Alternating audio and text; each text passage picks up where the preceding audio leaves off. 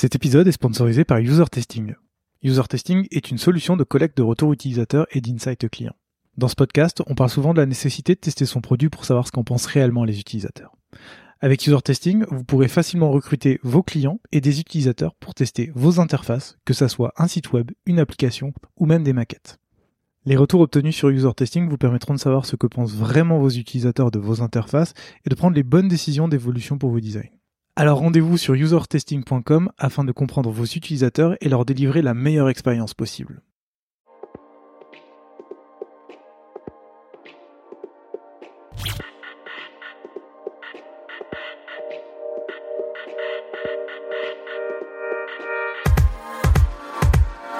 Salut et bienvenue dans Design System, le podcast qui part à la rencontre des talents du design français. Je m'appelle Gauthier Zimmerman et ensemble nous allons essayer de comprendre leur processus créatif, leur méthode de travail et leur façon de se réinventer au quotidien. Bonne écoute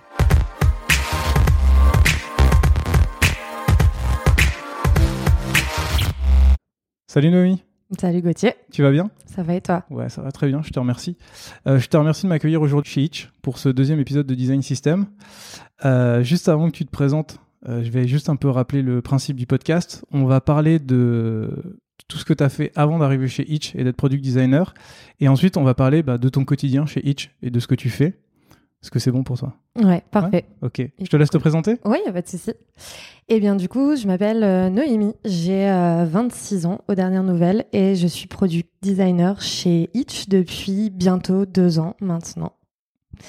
Euh, du coup, tu veux savoir un peu ce que j'ai fait avant? Écoute, j'ai bien fait mon travail normalement. et j'ai fouillé. Tu as commencé par faire une licence d'art plastique. Yes. Et ensuite, tu as fait un master en marketing et communication. Exactement. en fouillant, pendant 4 ans, tu as fait du freelance et tu as été en agence où tu as fait du design, UI, UX, du développement web, du community management, du branding, du print, des supports de com comme le packaging, les PLV et du web marketing. Eh ben, tu es très bien renseigné. et du coup, je me suis demandé, euh, est-ce que tu peux m'expliquer ton parcours et ce qui t'a amené in fine à faire euh, du product design? Ok. Alors du coup, euh, mon parcours, il est un peu euh, atypique avec euh, une bonne paire de guillemets, mais j'en suis quand même assez fière. Moi, j'ai toujours voulu être designer, enfin graphiste du coup à l'époque, depuis mon plus jeune âge, 12, 12 13 ans. je bidouillais un peu sur l'ordi, voilà, je faisais des des créas pour des forums, ce genre de choses. Tu faisais ça sur Photoshop? Euh, Alors il y avait PaintShop à l'époque, euh, Photoshop euh, aussi, ouais. Enfin voilà, j'ai été un peu autodidacte quand j'étais très très jeune. donc il y a toujours eu cette volonté d'être d'être graphiste slash designer. Euh, à la base, je me suis dirigée plutôt vers les arts plastiques, du coup, comme tu l'as noté, parce que euh, j'étais persuadée de vouloir faire euh, principalement du print, donc en fait de l'affiche, de la publicité. Je rêvais un peu de bosser, voilà, dans les agences de com, etc. Euh, du coup, j'ai effectivement un, parcours en art plastique. J'ai fait euh, une, euh, un bac spécialisé en art plastique et une euh, licence. Euh, et puis, durant cette licence, j'ai vraiment commencé à me spécialiser sur une option qui s'appelait design graphique et qui était très large puisqu'elle ne se limitait plus seulement au print, à l'étude de la typographie, etc. Mais elle allait justement toucher au web. donc, du coup, en fait, par la force des choses, j'ai, je me suis un petit peu mis à me, à m'intéresser enfin à me réintéresser en l'occurrence euh, au design plutôt euh, plutôt appliqué au web par euh, par exemple le fait de refaire mon portfolio pour mes propres besoins de dépanner des potes euh, sur euh, certains projets divers et variés. Et puis est venue la fin de, de ma licence en art plastique avec du coup cette euh, spécialisation en, en design graphique qui veut en fait un petit peu tout et rien dire. Et la fac, euh, c'est très bien si t'es curieux. Euh, la fac d'art plastique, c'est très très bien. Ça te permet de faire euh, de tout, de la photo, de la sculpture, du design, ce que tu veux. Par contre, clairement, si tu cherches un taf derrière, eh bien, bon courage. Donc, ce qui s'est passé, c'est que je me suis dit que j'allais pas m'en sortir avec avec cette licence qui voulait un peu rien dire j'ai commencé à faire un petit peu de freelance euh, pour essayer de me professionnaliser toute seule. Et puis bon, j'ai vite compris que ça allait être compliqué. Du coup, j'ai cherché à faire un master. Euh, à l'origine, je voulais faire un master en design également. J'ai commencé à chercher euh, vers Lille. Et puis, euh, au moment de, de, chercher le master et de chercher des alternances, la personne qui gérait mon dossier m'a dit qu'en fait j'avais un profil qui était assez compliqué parce que j'avais déjà euh, de très bonnes bases en design et ils avaient peur qu'en fait en m'envoyant dans un master euh, design, sachant que j'ai vraiment pas fait une grande école euh, incroyable, hein, c'est c'est. T'as fait quoi comme école, C'est une école qui s'appelle Eficom, qui est une bonne école professionnalisante, mais voilà c'est c'est vraiment pas une école de ouf, elle est pas extrêmement connue. Elle, se trouve où cette école? Elle se trouve euh, à Lille, rue Nationale. Ok, donc c'est pour ça que tu as cherché ensuite un master Exactement. D'accord. Et donc, euh, donc est venu, euh, est venu ouais, voilà, le, moment de chercher ça et la personne qui s'occupait de mon dossier m'a dit que mon parcours était un peu compliqué. Il avait peur que je m'ennuie un peu en allant en master design parce que bah, j'avais déjà une part de base et que ça m'apporte pas grand chose et qu'en fait je perds un peu mon temps. Il m'a proposé euh, une place euh, dans un master qui s'appelle donc communication et marketing. Alors là, on part vraiment euh, loin des arts plastiques et bah en fait je l'ai pris. Je l'ai pris ouais, un peu pas par dépit, mais par curiosité, en mode bon bah de toute façon, vu qu'en fait là j'ai pas trop d'options et que je sais pas trop quoi bien faire, et ben faisons-le. Et en fait, euh, je pense que ça a clairement été euh, une des meilleures choses qui m'est arrivée dans mes études, puisque ce master, euh, il touche vraiment à tous les métiers du numérique avec une grosse paire de guillemets, c'est-à-dire qu'il sert autant à sortir des responsables de communication que des chargés de projet, que des designers qui voudraient être pluridisciplinaires en agence, enfin voilà, tous ces genres de profils-là. C'est un diplôme, mine de rien, qui est très très complet, tu fais beaucoup beaucoup de choses et euh, ben peut-être qu'en fait c'est un peu ce qui m'a aussi donné envie de faire du produit puisque ça reste quand même très marketing. Donc on va te demander de faire de la research euh, sur euh, voilà une un type de population, d'inventer des produits un peu technologiques, etc. Et puis bah en fait quand on a réfléchi bien c'est c'est du product quelque part donc donc voilà. On va en parler après. Et du coup tu as hum, tout ce qui est développement web, community management, c'était quelque chose que tu faisais beaucoup aussi. Et tu t'es posé pas mal de questions pour savoir ce que tu voulais faire ou le choix en fait s'est fait par t'as écrémé au fur et à mesure ce qui te plaisait le plus? Ouais. et t'as fini par faire du design? Alors, euh, pour le développement web, euh, moi, j'ai, je suis quasiment rentrée par là dans le graphisme, en fait, puisque comme je te disais, quand j'étais môme, je faisais des petites créas, des petits trucs, et euh, c'est à ce moment-là où j'ai découvert HTML, euh, CSS pour faire mes propres petits sites, etc. C'est un truc qui m'a toujours fait kiffer, et bah, on en reparlera plus tard, mais même aujourd'hui, enfin, moi, le, le, le, code et, bosser avec des devs, c'est un truc qui me fascine. j'avais un peu donc laissé tomber, et puis je m'y suis remis un peu par la force des choses, notamment pour ce master et puis après pour la freelance, euh, bah parce qu'en fait, tu as toujours des besoins. Quoi, clairement, à partir du moment où tu veux publier euh, des, choses sur le web, à moins de passer par des plateformes, tu vas quand même avoir besoin, même pour un, un bête WordPress ou quoi que ce soit, de venir custom un peu, de voilà, de, de venir coder un petit peu. Euh, donc c'est toujours quelque chose qui m'a extrêmement intéressée, mais j'ai pas souhaité en faire mon métier. Je franchement je, je saurais pas trop te dire pourquoi. Enfin, il y avait toujours ce truc euh, du du ouais du design, euh, du, du côté très graphique, très dessin, etc. qui reprenait toujours le dessus. Et le community management, du coup j'en ai fait. Euh, donc en fait je pense qu'en posant cette question, tu faisais peut-être référence à mon alternance du coup, parce que j'ai un peu oublié de préciser effectivement, mais j'ai fait mon master en alternance. Bah en fait si tu veux j'en ai fait par la, la force des choses parce qu'on va pas se mentir, ce poste qui était euh, donc responsable, lead, communication, marketing. Enfin, voilà, t'es toute seule, t'as 21 ans, euh, ça, ne veut rien dire. En fait, tu fais clairement tout, hein, parce que j'étais dans une SS2I, on devait être, euh, je sais pas, une vingt, ouais, trentaine d'employés peut-être. Donc en fait, c'est pas tellement par passion hein, que j'ai fait du community management, mais plus parce qu'il fallait bien quelqu'un qui s'y colle. Ça, par contre, ça m'a jamais, ça m'a jamais trop trop attiré, non. Et t'as fait aussi pas mal de print? Ouais. Dans ce que j'ai vu. Tu as décidé d'abandonner aussi à ce niveau-là, juste pour faire du produit? Euh, Alors le print, bah, le print, j'ai arrêté il y a pas si longtemps en fait, puisque j'en ai quand même fait quand j'étais en agence. Hein. Euh, c'est juste que euh, je, je sais pas trop, c'est pareil, le print, j'ai un peu lâché euh, par la force des choses, ouais, en me concentrant vraiment sur tout ce qui était euh, euh, tout ce qui était web et tout ce qui était app, etc. Et puis ben, je sais pas, je pense qu'il y a des choix qui se font un peu naturellement, et puis bah tu laisses tomber certains côtés de ta pratique. Et euh, de toute façon, moi le la légende du euh, designer full stack qui sait tout faire correctement, moi j'y crois pas. Le fameux mouton Donc, 5 pattes. euh, voilà. Donc, euh, je pense qu'il faut, enfin, je pense qu'à un moment, tu fais des choix, en fait, qui sont naturels, mais euh, ouais, j'ai un peu laissé ça, laissé tomber ça. Et aujourd'hui, ça m'arrive des fois pour dépanner ou quoi, ou euh, vers la fin, quand j'étais en agence, qu'on me demande de faire du print et, euh, pff, enfin, c'était vraiment le truc, oh non, bah, je vais le Ouais. faire vraiment pour vous dépanner, mais, mais ça me plaît pas Ah, tellement. ça, c'est parce que tu sais utiliser les outils. Ouais, le, c'est ça. le fameux. Pour toi, c'est quoi un product designer? C'est quoi un product designer? Elle est hyper difficile, celle-ci. Elle est difficile. Euh, pour moi, un product designer, c'est une personne qui est capable de faire du design qui a du sens. C'est-à-dire, c'est une personne qui est capable de répondre à une problématique euh, utilisateur par le design, donc par ces hard skills euh, que peuvent être du coup designer euh, une interface, euh, créer un flow, etc. Euh, après, je sais pertinemment que ça c'est c'est la définition très euh, euh, actuelle du product design, puisqu'un product designer peut aussi designer des chaises, pourquoi pas. Après moi du coup, enfin mon métier quand je dis je suis product designer, voilà, moi c'est vraiment je fais du design qui sert à quelque chose. J'essaie de régler un problème que un utilisateur a, qu'une personne a.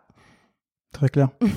Et du coup, la question était, euh, pour faire ma transition, aujourd'hui, tu es product designer chez Itch.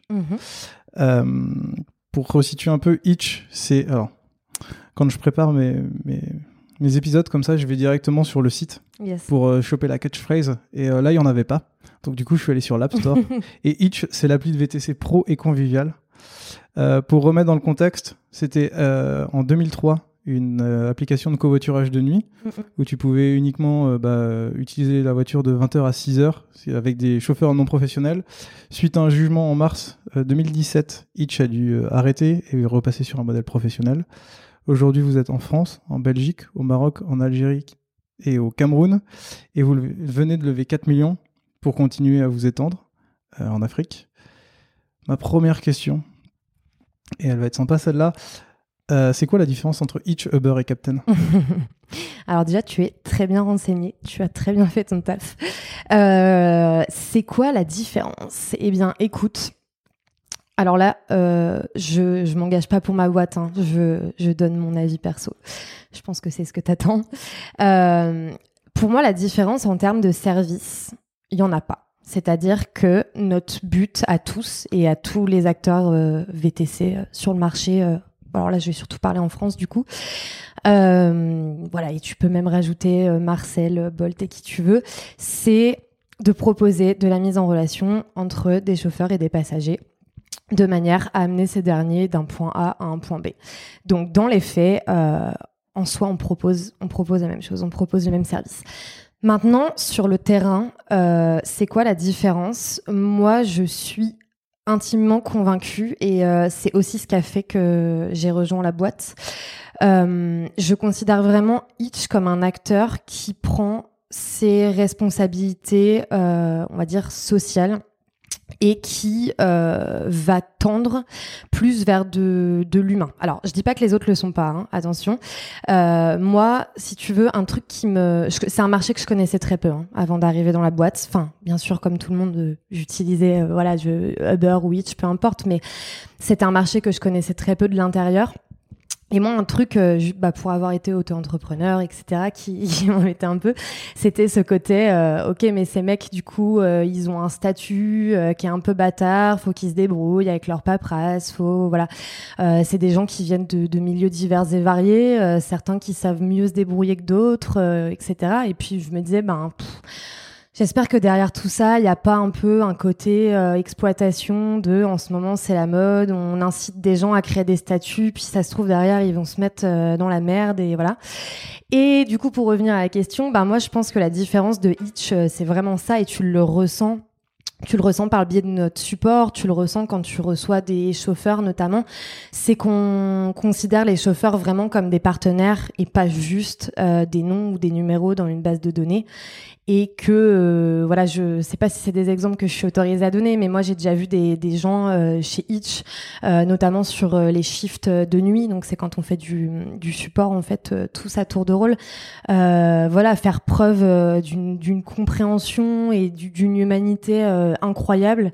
Et je avec les chauffeurs? Avec les chauffeurs euh, entre autres, après on est sympa aussi avec les passagers, hein, vous inquiétez pas, mais mais euh, ouais ouais avec les chauffeurs entre autres. Et et moi, je pense que c'est ce qui fait la différence de cette boîte, c'est que les chauffeurs, euh, bah, ils ont confiance en nous, ils savent qu'on est là pour eux et qu'on est là pour bosser avec eux, pas juste pour leur filer des missions.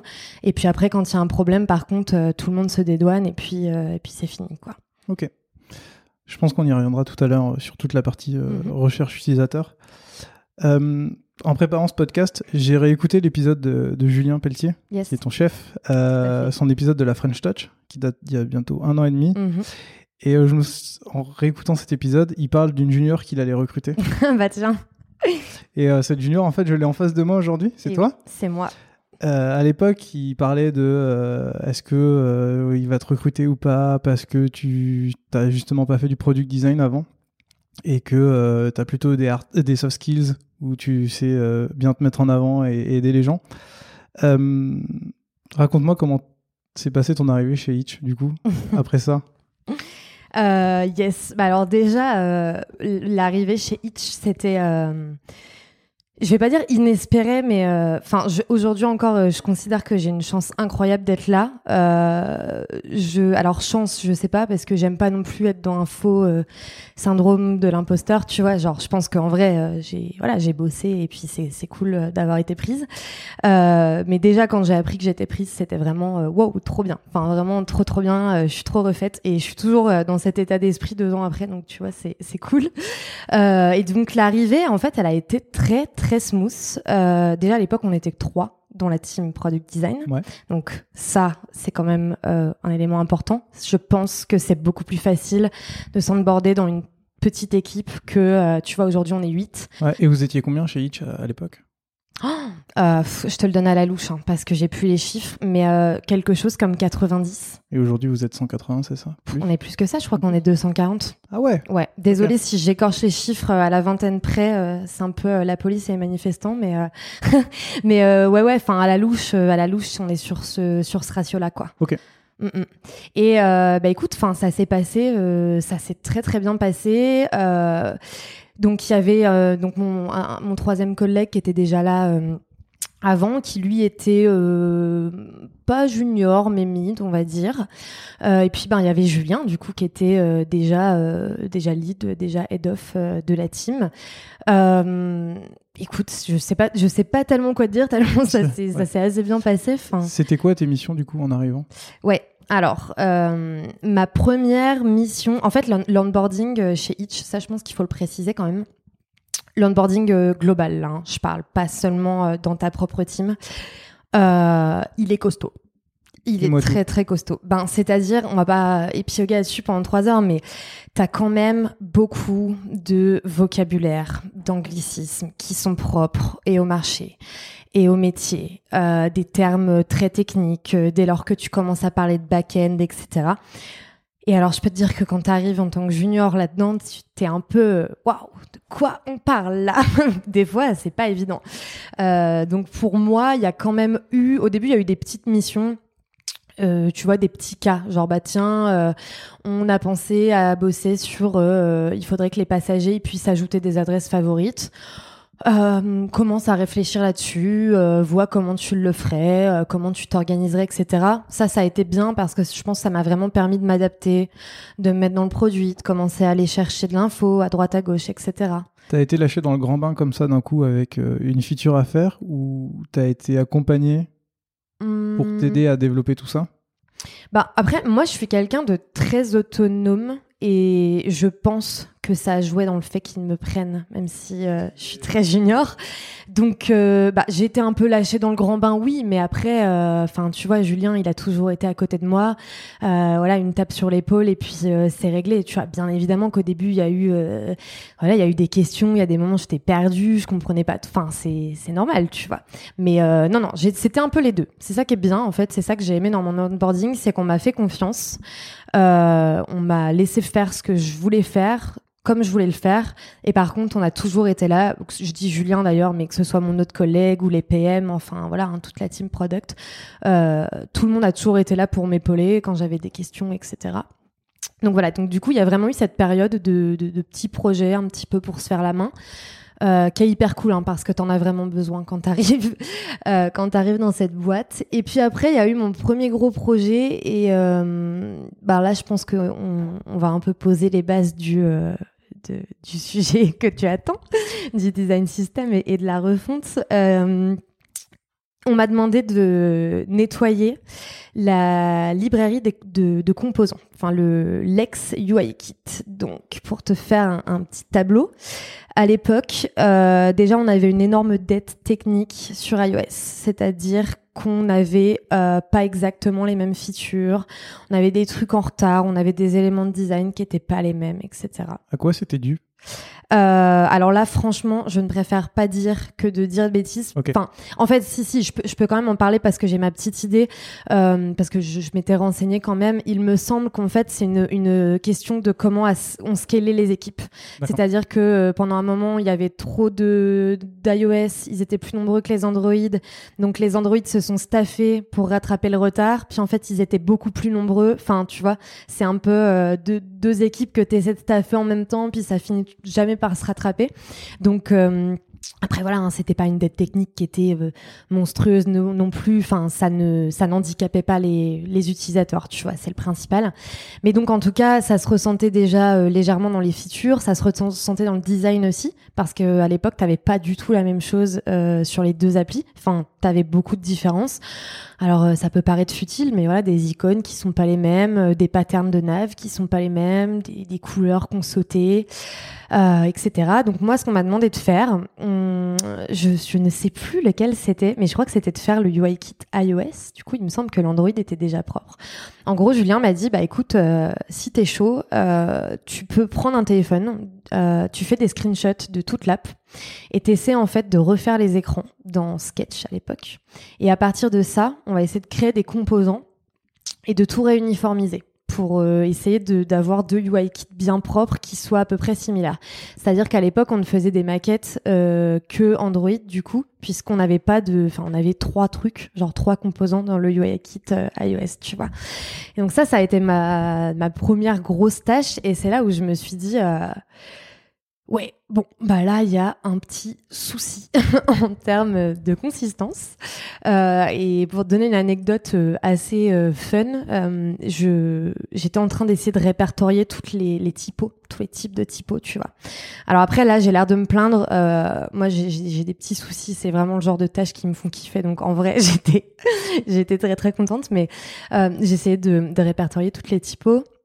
Et du coup, je suis allée voir, euh, je crois que c'était Jérôme euh, qui, est, qui lead, lead dev iOS, et je lui ai dit, mec, euh, je comprends pas. Là, par exemple, j'ai deux écrans. pourquoi c'est pas la même chose? Enfin, je, on dirait que c'est que c'est le même truc, mais je sais pas. Il y en a un qui a un peu plus de graisse, pas l'autre. Et il me dit, bah attends, je vais te sortir des stats. Il avait quelque chose comme 53, 4 styles de de textes différents dans l'app. Euh, voilà, donc ça te donne un petit peu l'étendue des dégâts. Et j'imagine qu'à ça, tu rajoutes les couleurs. Bien évidemment, bien évidemment. Et on va s'arrêter là parce que sinon après on va pleurer. Et du coup, ton objectif, c'était de reprendre. Est-ce qu'à l'époque, ça s'appelait déjà Flamingo? Est-ce que c'était des UI kits totalement séparés? Et ton objectif, c'était, comme tu l'as dit, de remettre de la consistance sur iOS avec à terme le but de les fusionner Android et iOS pour que tout soit identique? Ou est-ce que aujourd'hui encore, vous avez deux systèmes qui vivent en parallèle? Ok. Alors, du coup, à l'époque, euh, cette mission-là, euh, c'était uniquement, en gros, faire un UI kit propre et exploitable. On a commencé, je sais plus quand ni comment, mais à avoir des discussions avec Julien en se disant, bah en fait, euh, l'app elle est quand même pas ouf, euh, faudrait faire une refonte, etc. Faudrait, ça serait bien d'avoir un, système, un design système et tout. Et puis Julien m'a dit, bah écoute, en fait, ce projet un peu de refonte, ça fait quand même plusieurs mois qu'il est dans les bacs. À l'époque, ils avaient, si je dis pas de bêtises, consulté quelques freelances pour euh, obtenir un petit peu un look and feel. Tu vois, tu prends deux trois mecs pas trop mauvais, euh, tu leur pitches ton produit, puis tu leur dis ben faites-nous quelques interfaces, euh, ça te donne un peu des, des idées, tu vois. Ils s'étaient à peu près arrêtés là dans le taf, je crois, à l'époque.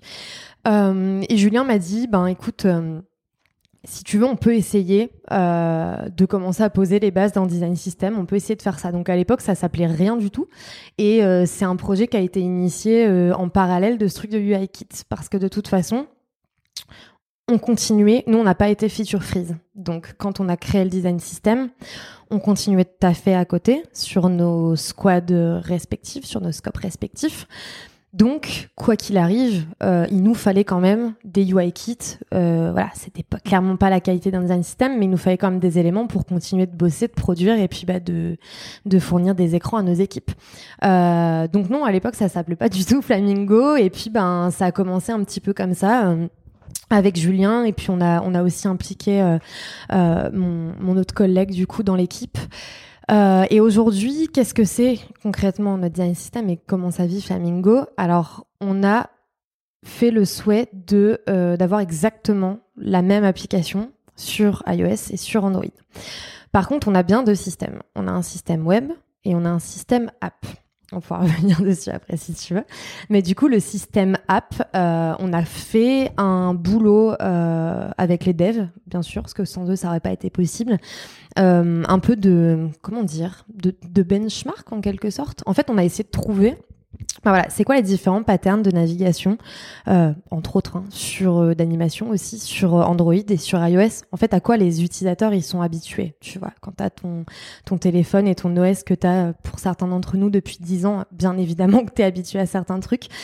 Et on s'est dit, on n'a pas envie de faire une app qui va être trop iOS et qui va être bizarre pour les gens qui utilisent Android parce que c'est des patterns qu'ils connaissent pas et l'inverse est vrai aussi.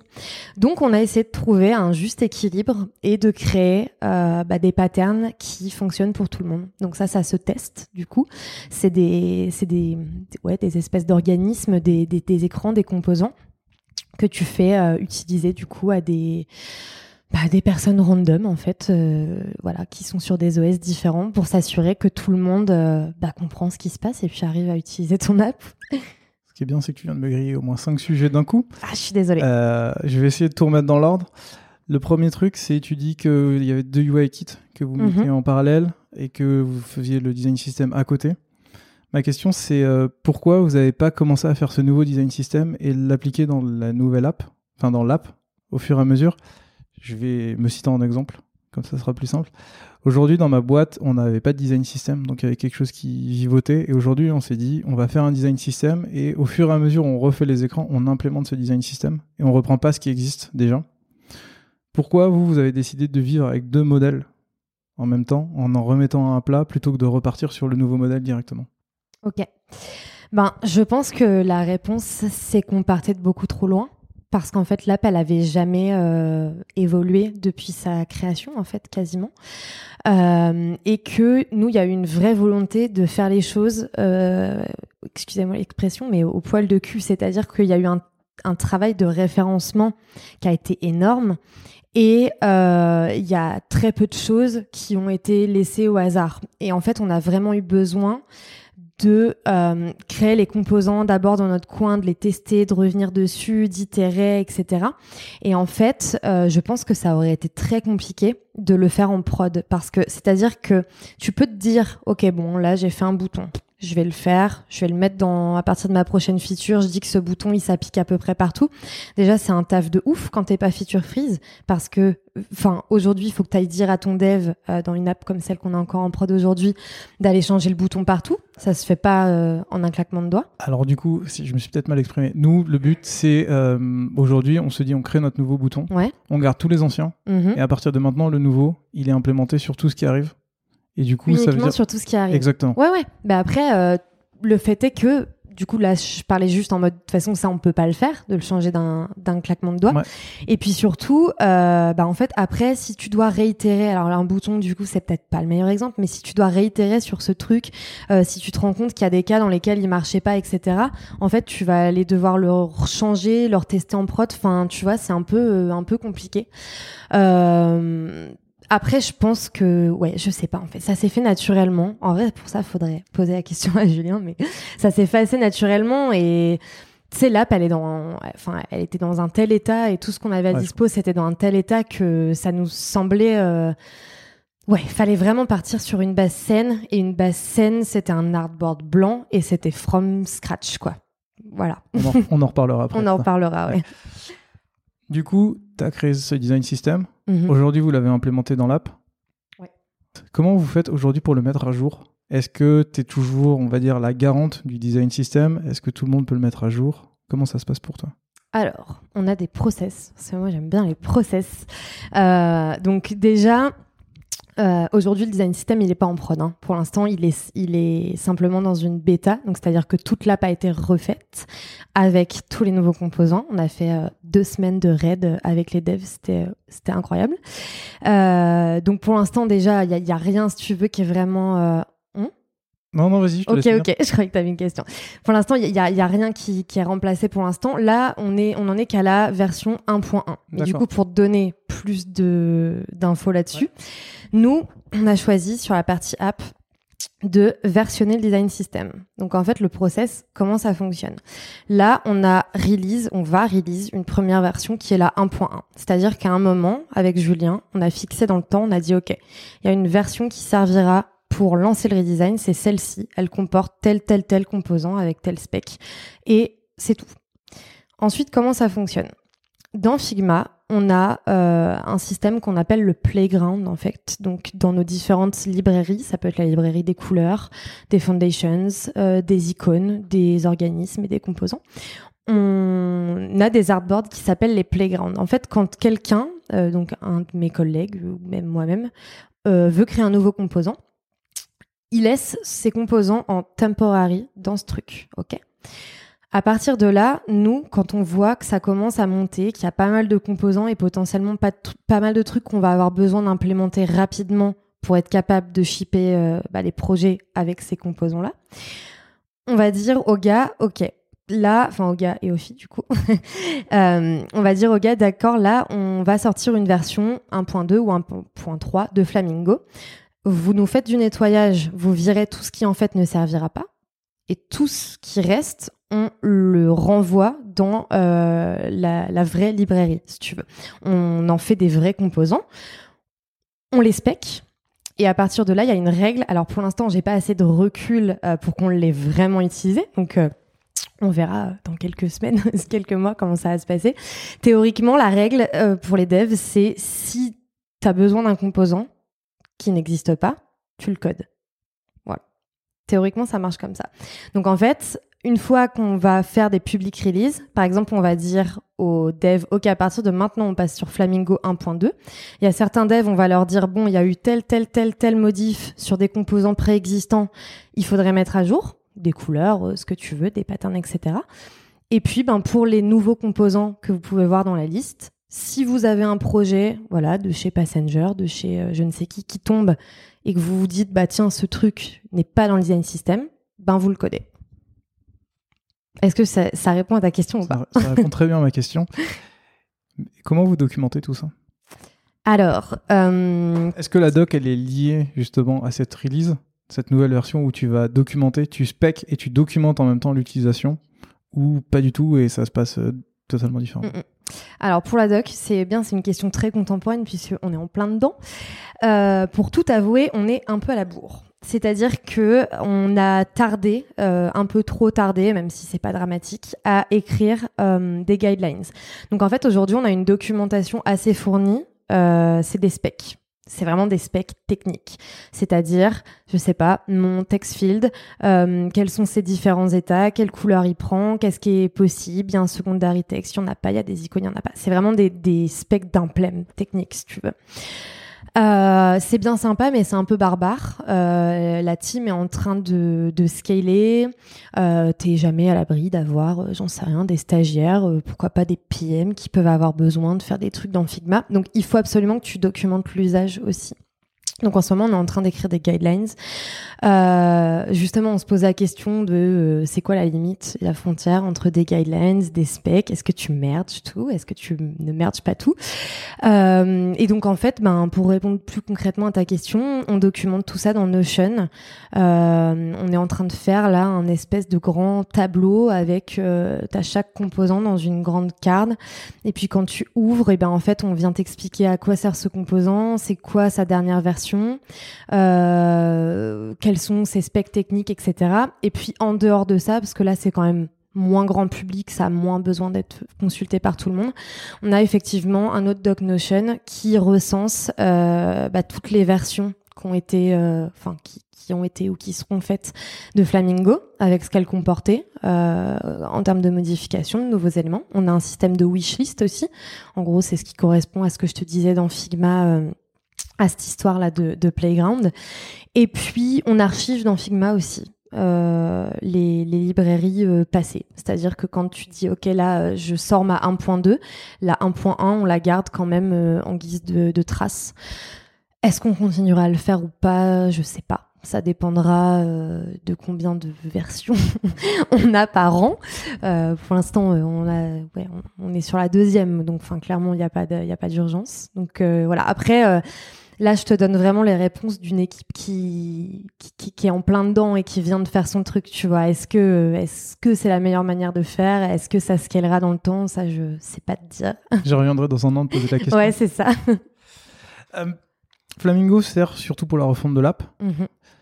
Comment vous en êtes venu à vous dire qu'il fallait refondre cette app? Est-ce que c'était purement design? Est-ce que c'est parce qu'il y a des raisons techniques qui sont derrière? Est-ce que c'est des raisons business? Alors, euh, bah, c'est un peu les trois. Alors, pour commencer par les raisons techniques, euh, disons que, selon moi, le redesign, ça a été l'occasion de faire aussi du refacto et de la refonte technique.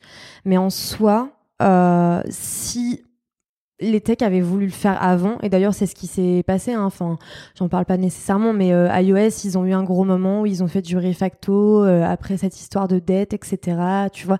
Donc ça, à la rigueur, ils auraient pu le faire sans nous. J'ai envie de te dire. Euh, bon, voilà, c'est un peu le redesign, ça a été un peu une excuse pour onboarder tout le monde là-dessus et, ça s'est très bien passé. Pour moi, les raisons, elles sont principalement design. Euh, mais du coup, ça, ça, va toucher au business aussi. Déjà, tu as le look and feel général du produit. Euh, quand tu as vocation à scaler ton business, à t'ouvrir dans d'autres pays, à faire euh, plus de rides par semaine, à faire venir plus de chauffeurs, etc euh, présenter une app euh, qui est outdated, qui date euh, de 2013, euh, c'est pas possible. Enfin voilà, tu vois, aujourd'hui euh, ça évolue tellement vite, il faut quand même que tu un truc qui ressemble minimum à quelque chose. L'idée n'étant pas euh, voilà d'adopter les dernières tendances et puis de tout jeter à la poubelle dans six mois parce qu'en fait euh, t'as sorti une app en brutalisme et puis c'est cool mais genre demain c'est fini, tu vois. L'idée c'était un peu d'actualiser le truc quand même, de le rendre un peu plus moderne. Et puis au-delà de cet aspect purement esthétique quoi, si je puis dire il y avait aussi euh, les limites en termes de euh, d'expérience utilisateur. C'est-à-dire que l'app, elle a été conçue, euh, mais ce qui est très bien, hein, de, manière très simple, le, le, plus simple possible pour que tu avances dans ton flow. Mais sauf qu'en fait, il y a un moment où, quand tu veux ajouter des nouvelles offres, des nouvelles options, des nouvelles features, etc., bah en fait, tu te retrouves bloqué parce que ben qu'est-ce que je fais? Je fous tout dans des floating buttons, je fais des sous-menus. Enfin, tu vois, il y a un moment en fait ton ton app elle est beaucoup trop simple pour euh, pour arriver à, scaler, à rajouter des nouveaux trucs. Et donc c'est là surtout qu'était l'urgence en fait de repenser euh, principalement le flow de ride. Donc euh, le flow de ride, c'est euh, à partir du moment où tu commandes, euh, où tu reçois pour les chauffeurs un ride, jusqu'au moment où tu notes. Euh, là, il y avait vraiment une urgence, ouais, parce que plus d'une fois, on s'est retrouvé bloqué sur des features ou à se torturer, juste parce qu'en fait ta contrainte, elle est beaucoup trop forte. Alors oui, designer avec de la contrainte, c'est cool et ça fait partie du métier, Mais par contre, quand ton propre produit est en train de se refermer sur toi et te bloquer, c'est pas non plus euh, top, tu vois. Donc il y avait vraiment cette volonté avec Flamingo de faire un truc euh, le plus malléable possible, quoi. Enfin, vraiment un système de Lego. Tu peux activer, désactiver des briques et ça fonctionnera toujours dans tous les pays, peu importe ton nombre d'offres, etc. Tu peux nous expliquer un peu comment tu as procédé en fait de A à Z pour cette refonte? De A à Z Ouais. Ok. Alors je vais essayer de, de, de synthétiser de manière claire et par étapes. Euh, étape numéro 1, comme je l'ai dit tout à l'heure, recensement des composants et de ce dont tu as besoin, sur de l'existant et sur euh, qu'est-ce qui pourrait potentiellement tomber dans les roadmaps à venir qu'on pourrait déjà se permettre d'anticiper. Recensement. Ensuite, euh, c'est con, mais pour te structurer, tu en as un peu besoin. Tu poses un peu ton look and feel avec tes éléments UI de base, des boutons, euh, des champs de formulaire, des choses comme ça. Vraiment tes éléments les plus simples. Déjà avec ça, tu essaies de créer euh, certains, de recréer certains de tes écrans et tu les fais tester le plus rapidement possible, juste pour voir comment ça réagit. Euh, est-ce que les CTA c'est visible, c'est clair, etc. Et puis, il y a un moment où on avait fixé une espèce de petite version. Donc, une fois que tu vois, on avait bien bossé nos composants, etc. Là, on s'est dit, OK, va falloir qu'on fasse vraiment un gros taf là de usability parce que d'abord tu testes tes composants de manière un peu individuelle. Euh, tu vois par exemple quand on se posait des questions sur euh, ok c'est quoi un écran de recherche et comment il fonctionne le champ de recherche, ben Julien il a été faire euh, des tests qui étaient liés euh, quasiment qu'à ce pattern là, tu vois.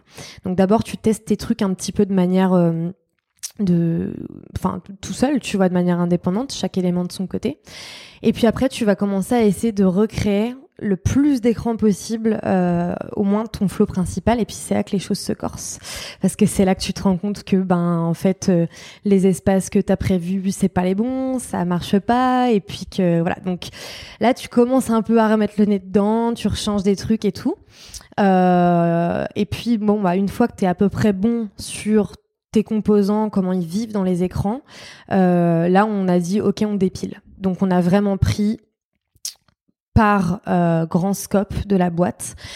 Euh, on a commencé à refaire les écrans un par un, à les montrer au PM, à les tester un petit peu en interne et puis à aller les tester euh, au Hitch Café pour ou au bureau pour des chauffeurs, au Starbucks, au McDo, au bureau, parfois même dans la rue pour des passagers, enfin des potentiels passagers. et puis voilà, en fait, tu déroules, tu déroules, tu déroules. on a eu je pense, de la chance. On n'a pas eu trop de pain points. Euh, un truc quand même qui est très important, que j'ai quand même euh, oublié de dire dès le départ, quelle honte. Euh, nous, on a impliqué les devs très très tôt. Et ça, c'est vraiment, c'est vraiment hyper important.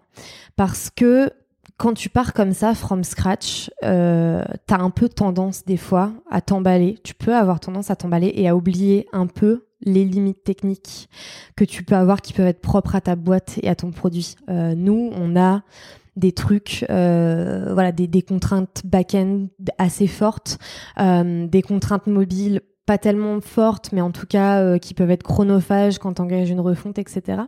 Donc en fait, ce qui a été très important aussi pour nous, c'est d'avoir les devs avec nous toujours sous la main, qui nous aidaient à itérer, qui nous conseillaient, qui nous disaient d'emblée ça on peut pas le faire. Enfin, tu vois, on, ça nous a économisé, je pense, beaucoup de temps.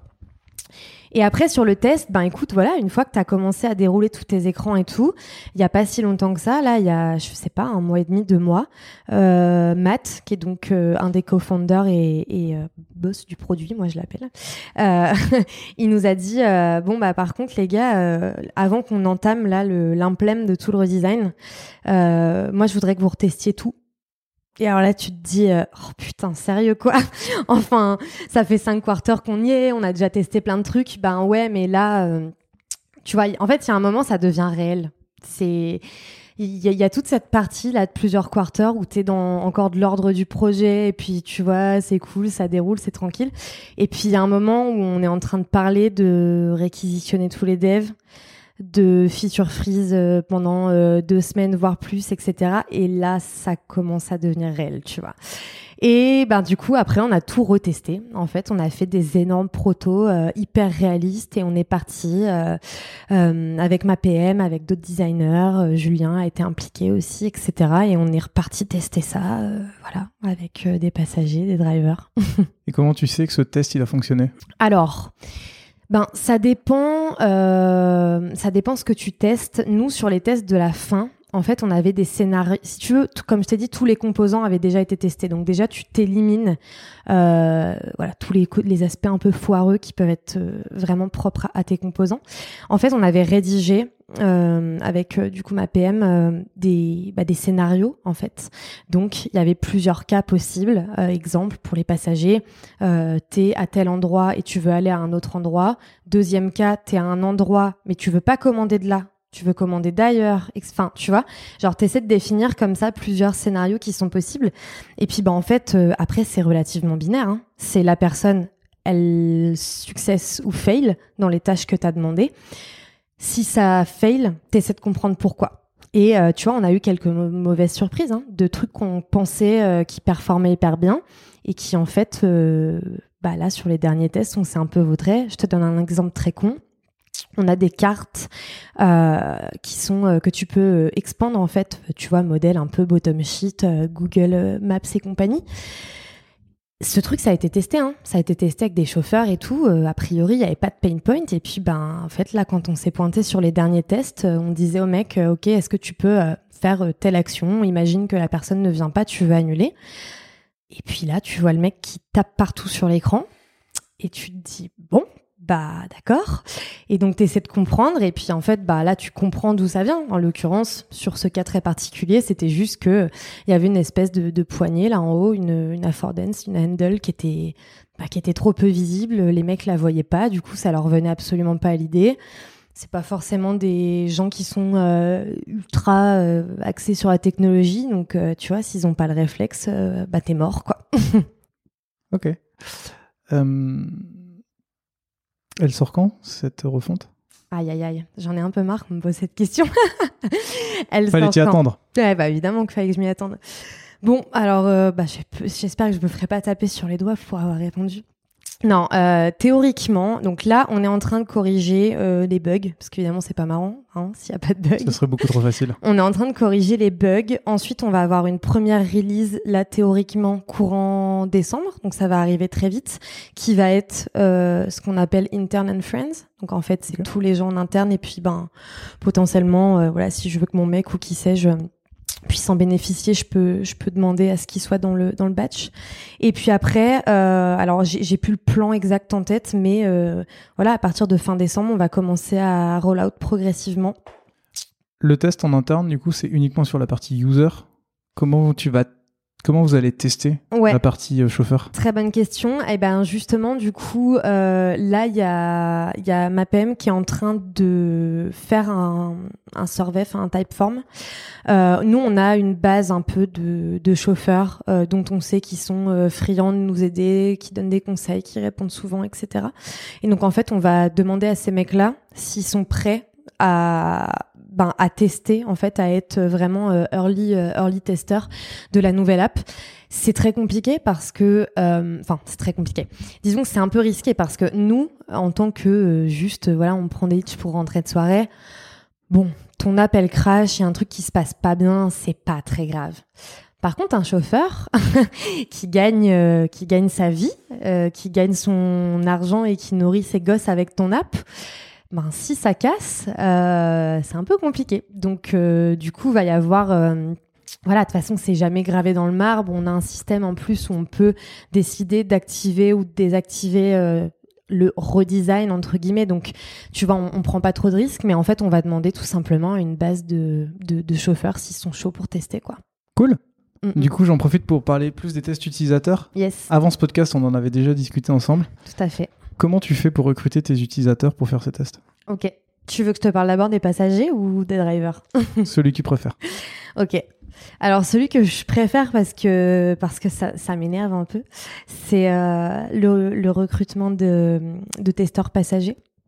Donc en fait, il y a deux profils dont tu peux avoir besoin selon les sujets sur lesquels tu travailles. Euh, soit tu es plus sur de l'acquisition où tu vas chercher des gens qui ont euh, très peu utilisé l'app, euh, voire même pour qui ce serait la première session. Là, ça reste assez simple. Euh, moi, c'est un truc, c'est Julien qui a toujours poussé pour qu'on fasse ça et franchement, c'est mortel. Mais tu pars avec ton proto dans ton téléphone, tu vas, alors faut évidemment tester un peu tous les types de populations, mais tu te poses dans un Starbucks, dans un McDo. on a déjà été à Châtelet-Léal Enfin, j'étais dans la rue à Montreuil, euh, voilà. Et là, tu, eh ben, alors t'essaies d'avoir bien sûr un scénario assez court parce que tu vas pas prendre une heure aux, gens euh, dans la rue. Euh, et puis là, tu, tu voilà, tu, tu, recrutes comme ça à la volée et puis tu fais tester. Tu files des codes promo pour euh, pour que les gens soient un peu plus enclins à te filer un coup de main. Euh, la partie qui est vraiment problématique, c'est euh, le recrutement du coup pour le deuxième profil que seraient les gens qui sont déjà nos utilisateurs. T'en as besoin parce que par exemple sur des questions de reward, euh, de code promo, de j'en sais rien, si demain on, on, changeait euh, notre offre ou même là, tu vois, en fait pour euh, quand tu commences à toucher vraiment à ton flot de pré-order, tu sais que les gens sont habitués à ton produit, t'as pas intérêt de te, te, planter non plus. Bah là, c'est plus compliqué. Alors euh, les, les, les, derniers trucs qu'on avait fait euh, en date, c'était de prendre en fait, euh, on a un outil pour la data qui s'appelle Looker, d'essayer de définir des critères. Euh, donc on sort ces personnes-là, on les contacte. Donc à ce moment-là, les données sont pas encore anonymisées. Hein, on les contacte. Euh, alors ça peut être une campagne SMS, ça peut être du Typeform. Enfin voilà, il y a, tout un tout un tas de points de contact. tu leur demandes en fait s'ils sont chauds pour venir au bureau, te filer un coup de main et puis tester l'application. Et puis ensuite, ben tu leur donnes un rendez-vous en priant très fort pour qu'ils viennent, etc. Et puis ben tu te prends, euh, tu te prends des lapins. C'est euh, hyper chronophage. La dernière fois que j'ai fait ça, euh, c'était designer et PM qui s'occupaient de faire ça. J'ai passé des après-midi entières à appeler des gens pour être sûr qu'ils allaient venir, leur filer l'adresse, le rendez-vous, nanana. Et puis sur 300, 400 personnes qui ont reçu notre campagne SMS, j'en ai eu 6 qui sont venus. Donc le retour sur investissement de temps, là, il est pas ouf. Après, normalement, on dit que si tu as 5 utilisateurs pour tester, c'est suffisant. Ouais. ça va. Mais en fait, c'est juste que... Ça prend un max de temps. Ouais, c'est ça. En fait, après, oui, c'est sûr que euh, quand t'as pas de, de, de, de, pain point majeur et que, et que ton truc, ça roule à peu près, oui, tu fais venir 5-6 mecs, euh, t'es pas trop mal, euh, tu as 90%, plus de 90% de chances de repérer ce qui va pas. Mais quand même, faut bien se rendre compte que du coup, pour l'argent, parce que les campagnes, SMS et tout, c'est pas gratos, et le temps qui, du coup, notre temps de travail et de l'argent aussi quelque part investi. Euh, 400 mecs contactés versus euh, 14 qui te disent qu'ils viennent et 6 qui se présentent. Tu vois, c'est quand même un petit peu un petit peu compliqué. Un petit peu frustrant aussi. Donc ça, c'est un truc sur lequel on est en train de on est en train de bosser aujourd'hui. Euh, on a une personne qui vient d'arriver euh, il y a pas très longtemps là dans l'équipe qui est euh, très très très balèze sur les sujets de research, euh, qui va clairement pouvoir là dans les semaines à venir nous nous aider là-dessus aussi, à mieux recruter, à, aller plus vite et tout ça. Euh, et puis ben on se renseigne en fait quand on voit des solutions passer. Pour l'instant, on n'a rien trouvé euh, qui nous aidait vraiment là-dessus. Euh, donc nous, le enfin côté passager, le guérilla testing, euh, ça reste vraiment, euh, ouais, c'est vraiment ce qu'on fait quasi quotidiennement. Enfin en tout cas très très souvent. Et pour les chauffeurs, bah c'est beaucoup plus simple. Hein. Il y a deux possibilités. soit tu commandes un hitch. Donc nous, on a déjà fait des campagnes sauvages comme ça tu commandes des chauffeurs à 16 heures, les mecs viennent te chercher dans les bureaux. coucou, on travaille chez Hitch. on a des trucs à te montrer. on te paye ta course en échange, etc. Euh, et sinon, on a, et alors ça, c'est euh, c'est du pain béni, comme on dit, on a le Hitch Café. J'en suis tellement jaloux. et oui, je sais. Le Hitch Café, euh, concrètement, c'est un lieu qui euh, est loué. Alors là, on est le, le nouveau, on est sur un bail d'un an, je crois. Euh, c'est un lieu qui est fait pour recevoir les chauffeurs, principalement pour du sign-up, euh, de la réactivation quand il y a pu avoir des petits soucis, euh, du support également. Des fois, tu as des mecs qui viennent, bah là, j'arrive plus à me connecter, euh, je comprends pas, j'arrive pas à mettre mon app à jour, etc. Euh, voilà, donc à la base, le Hitch Café, ça sert à ça. Et euh, bah, nous, c'est devenu un peu notre terrain de jeu parce que ben, c'est tellement facile en fait. tu viens et puis euh, on a mis en place un système euh, avec un, iPad qui sert à gérer la file d'attente. À la base, ce truc, c'est vraiment pour les gens du Care et du Hitch Café qui sont sur place pour être capable de, de trier les arrivées. En fait, bah, un tel, il a besoin de ci, il a besoin de ça, et puis on les appelle au fur et à mesure. Et nous, en fait, on a été à la fin intégrer une question qui dit est-ce que tu es chaud pour tester un truc sur l'app et nous donner ton avis Puis tu reçois un petit bot sur Slack qui te dit bah il y a machin qui t'attend pour tester. Et vu que de toute façon, alors heureusement ou malheureusement, je sais pas, mais t'as quand même un petit peu d'attente. Hein. En général, les mecs attendent un petit 15 minutes minimum.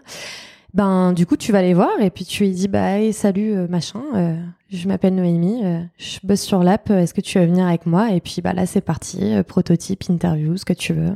Et tu rends jaloux les produits designers comme moi. Ouais. Super. quand tu m'as expliqué ça, je trouvais ça hyper intéressant. Et puis, en y réfléchissant, il y a un truc qui m'a fait réfléchir, c'est qu'aujourd'hui vous êtes en Afrique. Mm-hmm. Comment tu fais pour tester ouais. avec les chauffeurs en Afrique? Et les passagers en Afrique Puisque j'imagine que les modes de consommation sont différents, les façons de, de, prendre les véhicules sont différents. Comment tu peux faire pour tester ça? Parce que Bien là, c'est tout de suite beaucoup plus compliqué. Ouais. Alors, euh, pour l'instant, moi, je ne l'ai fait que à distance, mais à distance par le biais de collègues à moi. J'ai deux exemples très concrets à te donner.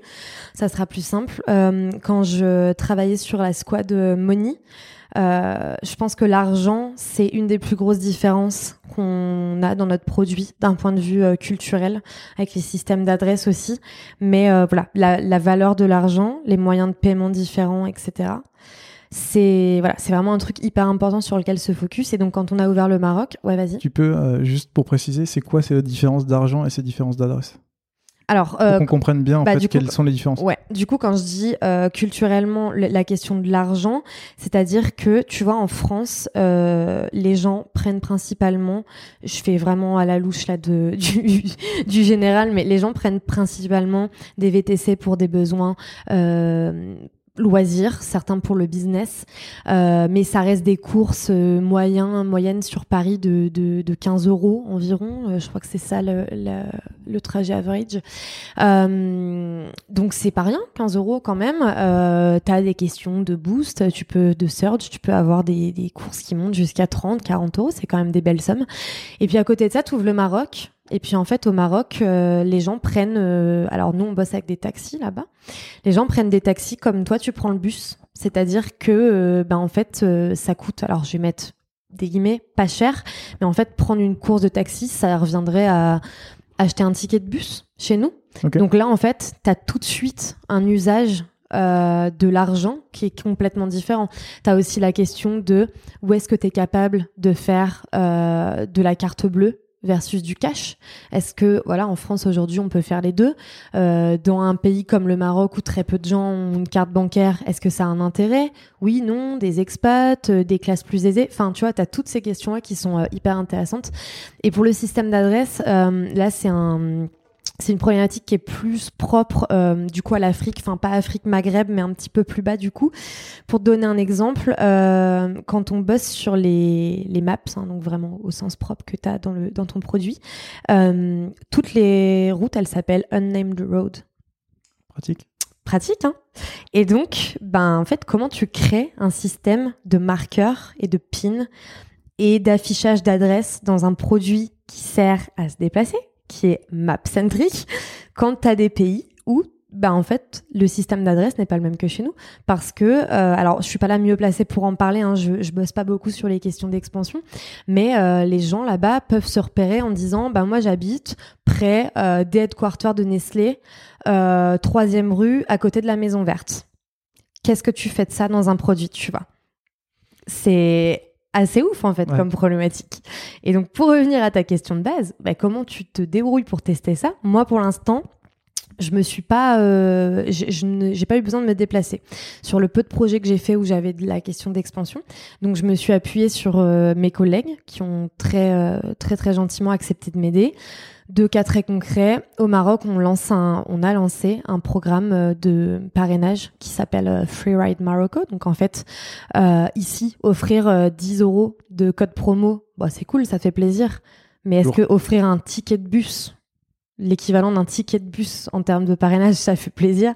C'est pas terrible, tu vois. Enfin, en fait, en termes un peu de la manière dont tu marketes ton truc, c'est pas ouf. C'est comme si je te disais, ouais, t'as gagné 1,50€. Enfin, tu vois, c'est pas Ouh. terrible. Donc, du coup, on a dit, bah, en fait, on va carrément offrir une course gratuite. Comme ça, c'est plus simple pour tout le monde. Euh, voilà, eux, ça leur fait un aller ou un retour au taf ou je ne sais où gratos, et puis tout le monde est content. Et euh, bah ça, du coup, moi, c'est mon PM de l'époque, euh, Dany, qui est parti au Maroc euh, pour euh, pour tester ces cas-là. Donc là, tu avais une problématique et driver et passager, parce que bref, je te passe les détails, mais il y a un moment où il faut hein, avertir le driver qui devra pas récupérer l'argent du passager. Tu veux éviter les litiges, les bastons et tout ce qui est possible. Euh, deuxième cas plus concret et euh, beaucoup plus lourd aussi. Euh, là, on a redesigné, ben, du coup, pour, pour la refonte hein, principalement, toute la booking request. Une booking request, c'est quoi? C'est en fait l'écran où on va proposer une mission à un driver. Donc voilà, tu as une course qui part de telle adresse vers telle adresse qui vaut tant de insérer ici la devise. Euh, on display pas les mêmes dans le back-end, on reçoit pas les mêmes infos selon les pays, donc euh, selon les produits en fait. Donc il fallait absolument un modèle qui matche pour tout le monde, sans compter cette question des systèmes d'adresse, etc. Et ben en fait du coup, euh, moi j'ai fait un meeting avec euh, tous les gens qui bossent sur l'expansion. Donc là, on a principalement fait Maroc, Algérie et Cameroun. Et donc, euh, moi, j'ai fait un proto très simple à installer. Avec un protopaille, euh, tu flashes un QR code, euh, boum, c'est installé. Et puis, comme eux, là-bas, ils sont en plein développement, ils reçoivent énormément de chauffeurs pour du sign-up, euh, des mecs qui ont eu des problèmes, des trucs.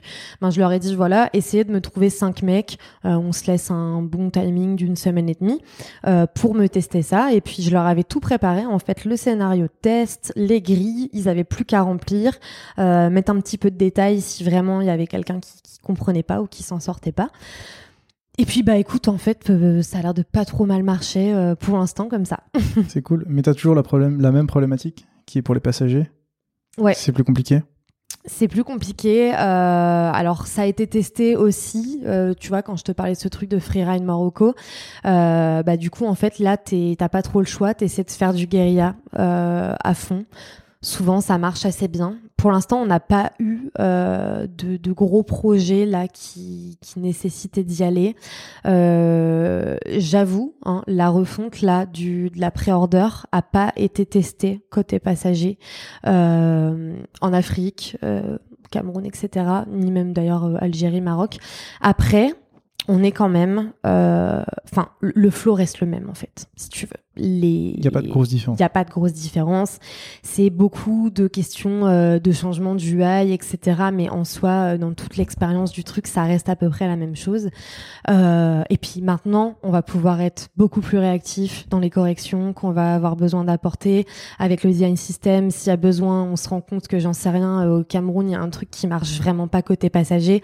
Euh, on désactive des blocs, on rajoute des composants. Et puis, tu vois, ça va nous permettre aussi d'aller beaucoup plus vite. Mais ouais, j'avoue, côté passager, là, pour le redesign, on s'est beaucoup focus euh, France-Belgique.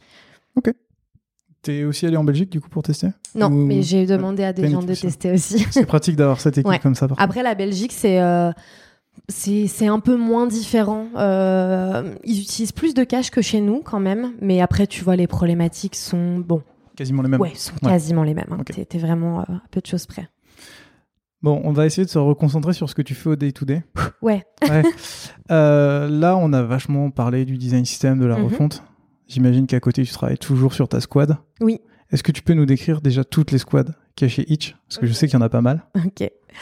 Alors, les squads qu'il y a chez Itch. Euh, D'abord, tu as Passenger Growth qui euh, s'occupe de toute la partie passagers. C'est eux qui vont gérer, par exemple, euh, tout ce qui va concerner le profil du passager, tout ce qui va concerner euh, le parrainage, le reward.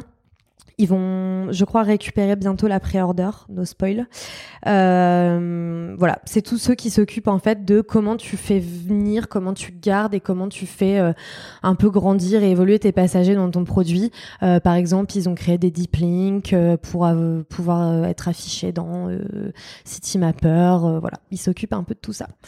Ensuite, tu as driver. Driver, ils sont divisés en deux sous-squads. Euh, tu as driver growth et driver engagement. Euh, growth, ils vont s'occuper, alors si je dis pas de bêtises, hein, euh, plutôt de tout ce qui va être, par exemple, comment tu consultes tes revenus, comment tu récupères tes factures, comment tu te connectes à ton portail driver et qu'est-ce que tu vois dedans, etc.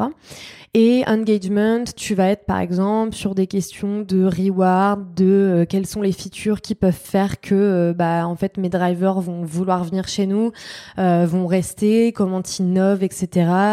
par exemple, tu as une feature qui s'appelle Get Me Somewhere où tu vas tu vas rentrer en fait une, le chauffeur va rentrer une adresse, admettons fin de nuit, il tape son adresse et on essaie de lui proposer que des courses qui vont vers chez lui, comme ça il se rapproche le plus possible. C'est des choses comme ça. Ensuite, euh, tu as une squad qui s'appelle Marketplace. Euh, Marketplace n'a plus de designer aujourd'hui parce que Marketplace est une, une team, une squad euh, très ingénieur. C'est beaucoup de questions de comment on fait. Euh, alors c'est en termes de produits, c'est fascinant, hein, mais en, en termes de design, il y a moins de besoins. C'est en fait comment tu fais du matching, euh, comment tu équilibres euh, ton offre, euh, ta supply, ta demand, c'est quoi les algorithmes qui font que les gens vont être matchés, tous les calculs, etc. Donc tu vois, c'est un truc très très technique. Donc plus de designers aujourd'hui. ensuite, tu as Moni, donc qui va s'occuper là de toutes les questions de paiement. Alors Moni est une est une team qui fait beaucoup de de projets cross-team, en fait, de par euh, son importance. Euh, c'est très central, les moyens de paiement pour une app de VTC. Ça touche aussi bien aux chauffeurs qu'aux passagers. Ça touche aussi bien à la question de je vais commander qu'à la question euh, du support derrière. Quand il y a une erreur de calcul, qu'est-ce qu'on fait Comment on rembourse Tous ces systèmes-là. Donc team euh, très très centrale, très importante. Euh, et puis ensuite, tu as euh, Customer Care, qui est une team relativement nouvelle, qui va s'occuper de toute l'expérience support. Et ce qui est très intéressant, c'est que les users sont pas seulement les passagers ou les drivers, mais c'est aussi les gens en interne. Donc c'est-à-dire que l'équipe du care est aussi bah, en fait un type de user pour qui on va essayer de rendre l'admin à titre d'exemple, hein, euh, plus, euh, plus fluide, mieux utilisable, etc. Et puis ensuite, tu as euh, la dernière team, donc la, meilleure. la mienne, bah, la meilleure évidemment, la team Ride, avec qui je suis encore aujourd'hui avec donc ma, ma PM Marie et un deuxième designer Luc, mon, mon collègue. C'est un peu un peu à Team Rocket. Voilà, là on n'est pas, il n'y a pas un seul un seul designer, il y a deux designers.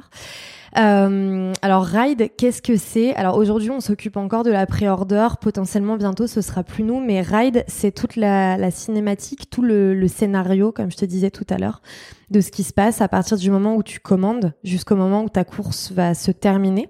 Ton trajet va se terminer et tu vas donc attribuer une note et potentiellement laisser un commentaire. Et ce qui est très intéressant, c'est que c'est un flow qui est euh, miroir en fait. Donc c'est-à-dire que tout, enfin quasiment tout ce qui se passe côté passager a un impact côté driver et inversement. Euh, voilà, tu as plusieurs euh, phases très distinctes euh, de ce flow. C'est un flow, euh, moi j'adore, c'est très central, c'est euh, assez technique quand même. Et puis, ben c'est vraiment, ouais, je pense que c'est quand même bah, le cœur du produit en fait. Hein. Enfin, c'est là que ça se, c'est un peu là que ça se passe. c'est vachement siloté, non? Mmh, ouais, ça va. Je sais où tu vas m'amener. Je tu sais exactement où on va aller. Et tu sais que je sais. Ouais. Alors, euh, bon, là, c'est ma. Je vais te livrer ma vision. Hein. Encore une fois, je je m'engage pas. C'est mon objectif. Euh, pour l'intégralité de la boîte. Donc, effectivement, euh, voilà, il y a ces scopes. Dedans, tu, tu as des équipes, tu as une équipe qui est toujours la même un product manager, euh, son binôme, designer, un certain nombre de mobiles, un certain nombre de back-end, euh, des personnes des ops qui viennent aider ponctuellement et euh, des, des, personnes de la data aussi, entre autres. Et donc, bah en fait, effectivement, siloté dans le sens où euh, tu as beaucoup de knowledge chez Itch, tu as beaucoup de choses à savoir qui sont très importantes, tant sur tes utilisateurs que sur la technique. Qu'est-ce qu'on display à cet endroit-là, à ce moment-là, qu'est-ce qui se passe, beaucoup de edge case, de trucs. Et donc en fait aujourd'hui ça fonctionne parce que ben voilà, une team euh, est honneur en fait de, de, son savoir et de sa connaissance, de sa documentation, etc. Le problème que moi je constate. Du coup, avant de parler du problème, j'imagine que ça vous permet d'être hyper véloce puisque vous connaissez absolument tout de votre squad. Ça vous permet de ouais. être super rapide, de savoir vous adapter hyper rapidement et de pouvoir avancer. Voilà, ça c'est un des avantages, c'est que du coup, euh, ben, tu as toujours tout à portée de main, tu as toujours les bonnes personnes à portée de main. Euh, oui, donc effectivement, euh, ça permet d'être rapide. Clairement, là-dessus, il n'y a, y a aucun doute. Mais du coup, si on regarde un peu plus en détail les, les problèmes que ça peut poser, euh, déjà ça peut commencer par les projets cross-team qui peuvent être parfois laborieux à mettre en place, euh, surtout d'un point de vue tech. Qui lead ces projets du coup? Alors, qui lead chaque projet? Bah, Non, c'est plus là sur ces projets cross-team. Ouais. Comment tu mets en place? Est-ce que tu as un lead d'une des équipes qui est détachée et qui, se, qui gère ce projet? Mhm. Est-ce que c'est euh, chaque équipe gère sa partie et alors, il euh, n'y a pas de, enfin moi en tout cas, hein, je, sur tous les projets cross-team auxquels j'ai pu prendre part, il euh, n'y a pas de réponse universelle. Souvent, les deux PM des deux squads sont impliqués quand c'est des projets euh, assez conséquents. Tu peux avoir des projets plus petits. Euh, si je te donne un exemple, euh, si Passenger a besoin d'un peu de trucs chez Money, euh, si ça reste léger en termes, euh, tu vois, par exemple, de bande passante euh, ou quoi que ce soit pour eux, ben dans ce cas-là, tu as peut-être que le PM de passager qui validait le truc. Et puis du coup, enfin c'est un exemple, hein, le, et puis du coup le PM de Money qui va quand même checker tout ça, que tout se passe bien, mais qui du coup serait peut-être un peu plus en recul. Moi, j'ai vraiment vécu les deux, donc à ce jour, il n'y a pas vraiment de pas vraiment de modèle universel comme ça qui qui fonctionne. Donc euh, ouais, du coup, pour en revenir, bah, effectivement, euh, ce, cette histoire de scope là, ça peut des, des, fois poser des problèmes pour les projets cross team, euh, surtout au niveau de la tech. des fois, tu vas avoir des équipes qui sont pas habituées à bosser ensemble, donc ça demande beaucoup de, de calls pour sync ensemble, comprendre qui récupère quoi comme info, display quoi, tout ça, tout ça. et puis surtout, en fait, moi là où je vois les un peu les limites de ce truc c'est que ce modèle, pour moi, il fonctionne quand tu es staffé correctement, que tu es staffé au max et que tu as tous les éléments euh, correctement dans ta team. Mais en fait, dès que tu retires à l'équation euh, un ou plusieurs éléments, là, ça devient compliqué. Moi, j'ai eu la chance euh, de faire plusieurs teams chez Itch depuis que je suis arrivée. J'ai été d'abord Ride Marketplace, puis après, j'ai été à Money. Après, j'étais Passenger et je suis repartie chez Ride. Euh, et euh, je sais plus du tout où je voulais en venir avec mon histoire. Euh, Le fait que tu aies pu voir euh, plusieurs squads différentes et donc. Yes. Pour te donner un exemple, euh, quand j'étais chez Passager, quand je suis rentrée chez Passager, il y avait un moment où on n'avait pas de back-end du tout. Du coup, problématique. Oui, c'est très problématique. Du coup, euh, bah en fait, on devait construire une roadmap en ne faisant des projets qui ne touchent qu'au mobile. Oui. Alors bon courage, clairement bon courage. Tu peux faire de l'amélioration d'existants, tu peux faire des trucs comme ça, euh, voilà, des projets comme des deep links, des machins, des trucs. Mais euh, bah, c'est compliqué c'est compliqué, donc du coup, bah, t'es jamais optimal, tu peux jamais euh, sortir les projets comme tu voudrais et tout. Euh, on a eu des PM euh, qui sont partis, voilà, donc enfin, départ des, des, cycles naturels, hein, j'ai envie de dire, quand, ta boîte a 5 ans. et puis, bah, c'est pareil en fait. Qu'est-ce que tu fais d'une équipe où, du coup, un PM part et puis, ben, quand t'es un peu exigeant sur le recrutement, t'es encore en train de chercher le bon profil. Du coup, tu te retrouves avec un designer qui est euh, et euh, designer et un peu PM, tu vois. Donc après, euh, la situation est pas dramatique. Hein. Enfin, clairement, il y a, on travaille très bien, on ship et c'est ce qui compte. Mais voilà, moi, je commence un peu à voir les limites de ce truc en me disant, bah, du coup, tu as des cas comme ça où en fait, c'est compliqué parce que bah, tes ressources, elles vont être utilisées que partiellement, tu vois. Et voilà, du coup, moi, c'est des trucs que je suis un peu en train de, alors remettre en cause, enfin, moi, je me posais la question et j'en discute, tu vois, avec euh, avec Julien, mon boss, avec euh, avec des collègues et tout ça. Après, qu'est-ce qu'il faut faire derrière? J'ai pas j'ai pas la bonne réponse. Moi, un, des trucs qui m'embête principalement, pour y revenir, c'est cette histoire de knowledge en fait. C'est que euh, moi, franchement, dans le meilleur des mondes, tu vois, ce que j'aimerais, c'est que passenger et driver, c'est deux univers quand même bien distincts. T'es pas sur la même population, t'es pas sur les mêmes méthodes, on l'a vu, euh, de testing, d'interview. Voilà, il y a, des codes qui sont différents, c'est un fait. Donc, être capable d'être un peu euh, à droite à gauche sur passager driver, ça me semble pas être une bonne idée. Par contre, je, je suis intimement persuadée que les designers pourraient avoir euh, une, une connaissance et une ah bah je retrouve plus le mot une expertise merci une expertise euh, passager et être capable à partir de là de faire un peu de tout en fait. Parce que comme je te disais aujourd'hui euh, voilà quelqu'un a une question sur ride parce que des fois ça peut arriver que dans ton flow dans ton proto tu as besoin d'afficher des écrans des trucs d'une autre équipe bah, en fait, on va venir voir Luc et moi. Donc, tu rajoutes une étape de faut que je contacte la personne, qu'elle me réponde la bonne réponse au bon moment, machin et tout. Tu vois, c'est pas hyper, euh, pratique. Puis même toi, en fait, pour penser ton expérience dans une globalité, c'est pas toujours évident quand tu as une partie seulement des, infos, puis que tu dois toujours aller euh, grappiller à droite à gauche. Donc, moi, j'aimerais qu'en fait, euh, on ait des designers experts passagers, experts drivers, et qu'à partir de là, quand on est sur passager, tu dispatches tes ressources là où il y en a besoin. Donc, il y a un projet Money Passenger, j'en sais rien pour des coupons. Et bah tiens, machine, t'as pas de taf, tu pars, hop, on, tu pars bosser avec euh, Money, euh, hop, Passenger, tu fais ton projet. Et pareil, chez Driver, tu pourrais faire un petit peu de tout, en fait, euh, voilà. Mais ça, c'est dans le meilleur des mondes. dans le meilleur des mondes. Ouais.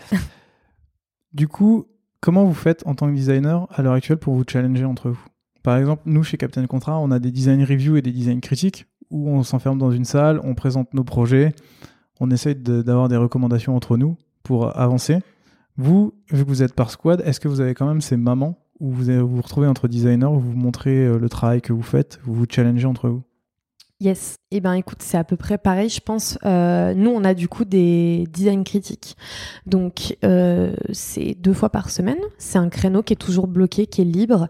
Et on vient, euh, voilà, je vais pas t'apprendre ce que c'est une design critique, mais on vient du coup présenter un projet ou un certain nombre d'itérations, demander du feedback, etc. On a aussi, à l'initiative d'un designer de ma team, un channel Slack qui s'appelle euh, Wesh alors tu fais quoi?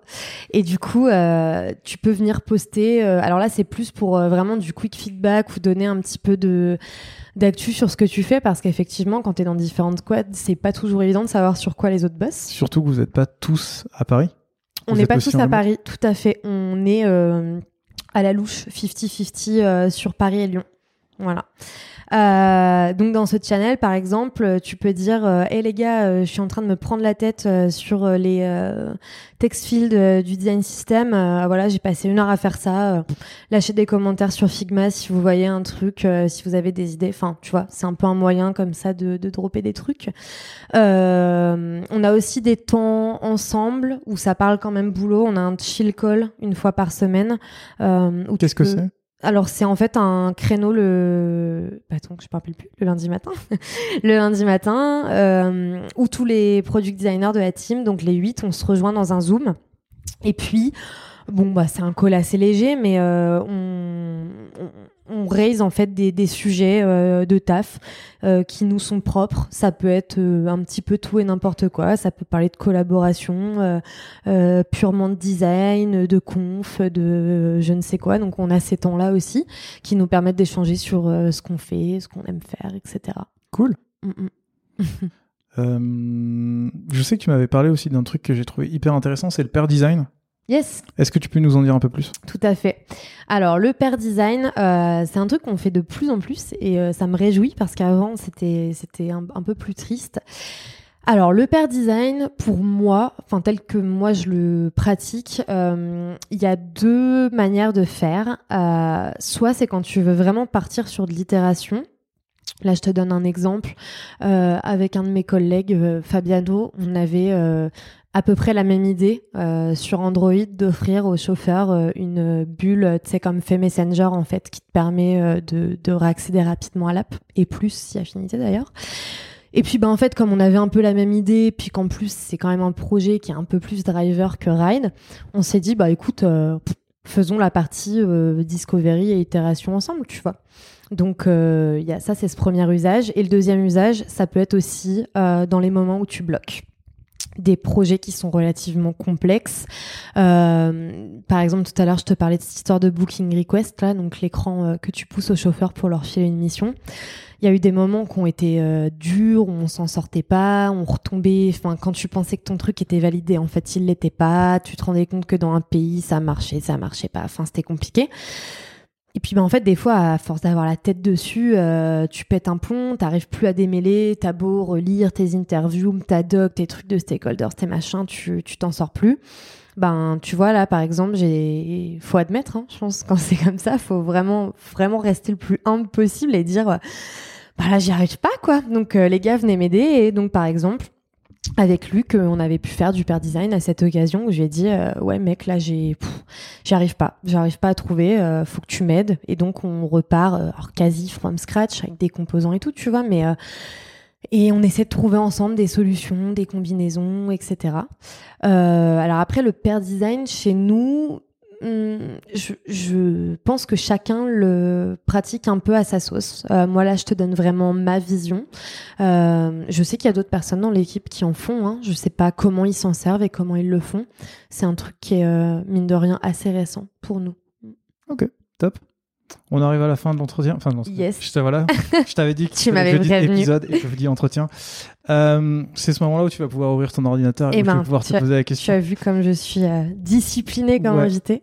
Est-ce que, du coup, tu as des ressources à nous transmettre? Livres, blogs Alors, j'ai noté trois livres, trois podcasts et un truc random. Si ça fait trop, tu me dis.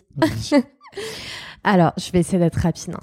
Hein. Euh, dans les livres, j'ai noté euh, un bouquin assez récent que j'adore. C'est The Design of Everyday Things. Non, c'est pas celui-là qui est récent. Je me trompe. Celui-là n'est pas récent du tout. Celui-là n'est pas du tout récent. Il n'est pas du tout récent. J'ai sauté une ligne, c'est pas très grave. Donc, euh, en premier, il y a The Design of Everyday Things de Don Norman. Alors, du coup, c'est un livre somme toute classique.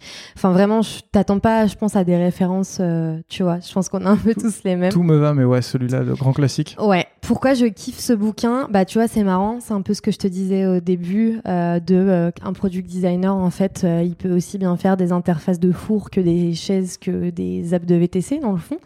Et ben, du coup, ce bouquin, c'est un peu cette essence-là. Et moi, à un moment où j'étais très junior, il m'a vraiment apporté des bases théoriques euh, hyper solides. Et le fait justement de sortir euh, de ce milieu très tech, très numérique, app machin, euh, c'est un pour moi, c'est un bouquin d'apprentissage formidable et je le relis de temps en temps pour pas euh, pour pas oublier, tu vois. Donc il y a celui-là, euh, celui dont je voulais parler à la base, qui est pour le coup récent. C'est un bouquin, euh, alors c'est un cahier d'exercice très précisément, qui s'appelle Solving Product Design Exercises. Est-ce que tu connais? Absolument pas. D'un mec, alors j'espère que j'écorche pas son nom, purée. Il s'appelle Artyom Dashinki. C'est un livre qui coûte une trentaine d'euros. Euh, il est disponible à peu près euh, partout. Alors j'adore ce truc. Qu'est-ce que c'est? En fait, c'est euh, des cas de product design divers et variés. C'est incroyable. Tu peux avoir des exercices pour Airbnb, pour les distributeurs de tickets de métro à New York. Enfin, tout un tas de trucs variés. Et alors moi, ce truc, c'est euh, c'est une fenêtre quand t'étouffes. C'est-à-dire que être product designer, c'est cool. Enfin, vraiment, moi, c'est euh, dream job. Mais des fois, d'être tout le temps sur euh, le même produit, les mêmes projets, euh, les mêmes problématiques, quand t'as pas forcément de side project parce que pas forcément le temps ou les idées, bah en fait, tout ce truc et ça te permet un peu de, tu vois, d'exercer ton métier, d'entraîner ton cerveau sur des trucs auxquels t'aurais pas du tout pensé.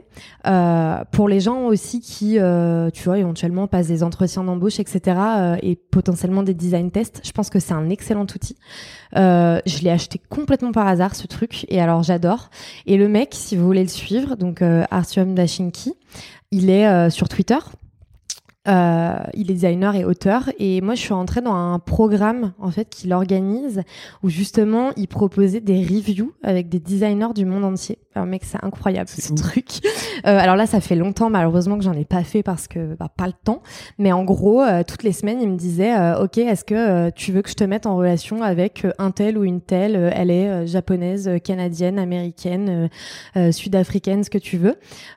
ok tu fixes un créneau genre on se voit vendredi à 19h et chacun, chacune a 20 minutes pour pitcher un cas. Donc en fait, tu t'imposes une problématique de design, tu peux la prendre dans le bouquin ou pas et, euh, et tu fais une design euh, critique avec quelqu'un que tu ne connais absolument pas. Mais alors, c'est génial. C'est trop bien. Ah non, mais c'est. Et du coup, t'en as déjà fait J'en ai déjà fait, ouais. J'en ai fait deux ou trois. Et après, euh, je lui ai réécrit, je lui ai dit, je suis désolée, je manque de temps. Euh, et voilà. Euh, je crois qu'il a un projet derrière ça. je sais pas ce qu'il veut faire exactement, mais il m'avait proposé de participer à ce programme. Et enfin, j'ai trouvé ça ouf. quand j'ai découvert ça, j'ai dit à Julien, putain, mes mecs, ce serait tellement bien. Enfin, viens, on fait ça des gens d'autres boîtes et tout. Je sais pas, tu vois, on ah, essaie de. Ça pourrait être vraiment trop bien. Mais, euh, mais voilà. Donc ce bouquin, euh, très très bien. En tout cas, les gens ne voient pas ta tête, mais moi je la vois et t'as l'air complètement emballé quand tu racontes ça. Ouais, de ouf. Donc euh, si vous cherchez un cadeau de Noël, achetez ce livre. il est vraiment très bien. Ça risque de devenir mon livre de vacances. Ah, il est trop cool. Mais c'est un peu ça, tu vois. C'est un peu. c'est un peu le, le de vacances, de vacances pour les produits designers. Et je pense que d'ailleurs, il conviendrait, il conviendrait très bien à DPM aussi, hein. euh, vu les problématiques qui sont dedans. Euh, tu vois, je pense pas que ce soit que pur design design. Hein. Tu comptes l'offrir à ta PM ah bah, Purée, si elle écoute euh, l'épisode, du coup, qu'est-ce que je vais faire? Mais oui, ça pourrait être une idée de cadeau. ça pourrait être pas mal. Vous faites des Secrets de Santa chez On fait des Secrets de Santa chez Hitch, ouais. Mais T'as plus qu'à tirer le bon nom? Bah ouais, j'ai plus qu'à. Bon, je vais m'arranger. Et alors le troisième bouquin, euh, c'est L'art de la guerre de Sun Tzu. Euh, alors pourquoi je l'ai mis là-dedans? Ce livre, je l'ai acheté euh, un peu par hasard aussi, parce que ben c'est un nom très connu, mais en fait souvent c'est, enfin en tout cas moi, je ne savais pas du tout ce que c'était. J'en avais entendu parler dans plusieurs contextes divers. Je pensais que c'était un truc un peu qui était censé aider pour le développement personnel. Enfin, je savais pas trop ce que j'allais lire. J'ai commencé à le lire et puis euh, bizarrement, j'ai immédiatement fait un parallèle euh, déjà avec la vie dans une entreprise, dans une équipe, et euh, la vie dans un marché en tant que produit et en tant qu'équipe qui, qui pousse ce produit alors, euh, je dis pas que c'est un bouquin euh, qu'il faut appliquer ça euh, en tant que management ou que le product c'est la guerre. Hein, je dis, je dis pas ça du tout. Mais il y a vraiment dedans des, ouais, je sais pas, des espèces de de phrases, de mantras comme ça où tu te dis, mais putain, clairement en fait. Enfin, si je veux rallier des gens derrière moi, derrière un design system, derrière un projet, derrière un truc, enfin, c'est c'est bon à prendre. J'ai un peu honte parce que je l'ai jamais lu. Et eh ben c'est pas trop tard. Que je rajoute, euh, faut que je, rajoute. Je l'ai acheté il y a six mois, donc euh, c'est pas trop tard. Toi, je sens que tu vas te faire une commande Fnac ce soir. Ouais, ça je vais être, euh, je vais me faire happer par le Black Friday comme ça d'un coup et hop. Donc ça, sur les podcasts, je vais être plus rapide. Il y en a trois en product slash design que j'aime bien. Il y a le Method Podcast de Google, si tu connais, je pense. Je connais. Voilà. Il y a Product Hunt Radio, évidemment. Classique. Et il y a bien évidemment le Design Better podcast de InVision. Aussi. Classique aussi. Je t'avais dit hein, que mes rêves. Et, je pense que tu en as oublié un qui est Design System. Aussi, bah bien évidemment. Mais là, ça, ça, aurait été trop méta là. ouais, c'est un peu trop. Donc il y a ces trois trucs là. Et après, je t'avais dit que j'avais un random. Alors ça, c'est le petit moment euh, fanzouz. Euh, moi, je suis une grande fan de Pablo Stanley. Tu connais, j'imagine. J'ai déjà entendu ça. Qui est lead designer chez InVision. Et qui fait plein de petits dessins sur Medium. Exactement.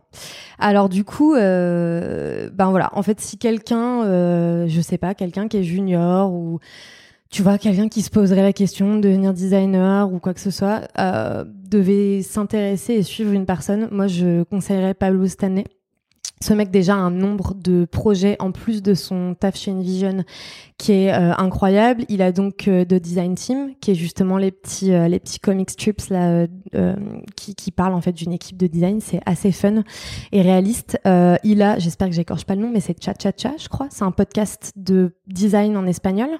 donc le mec est hyper investi dans la communauté latino aux États-Unis, le fait d'être mis en valeur et tout ça.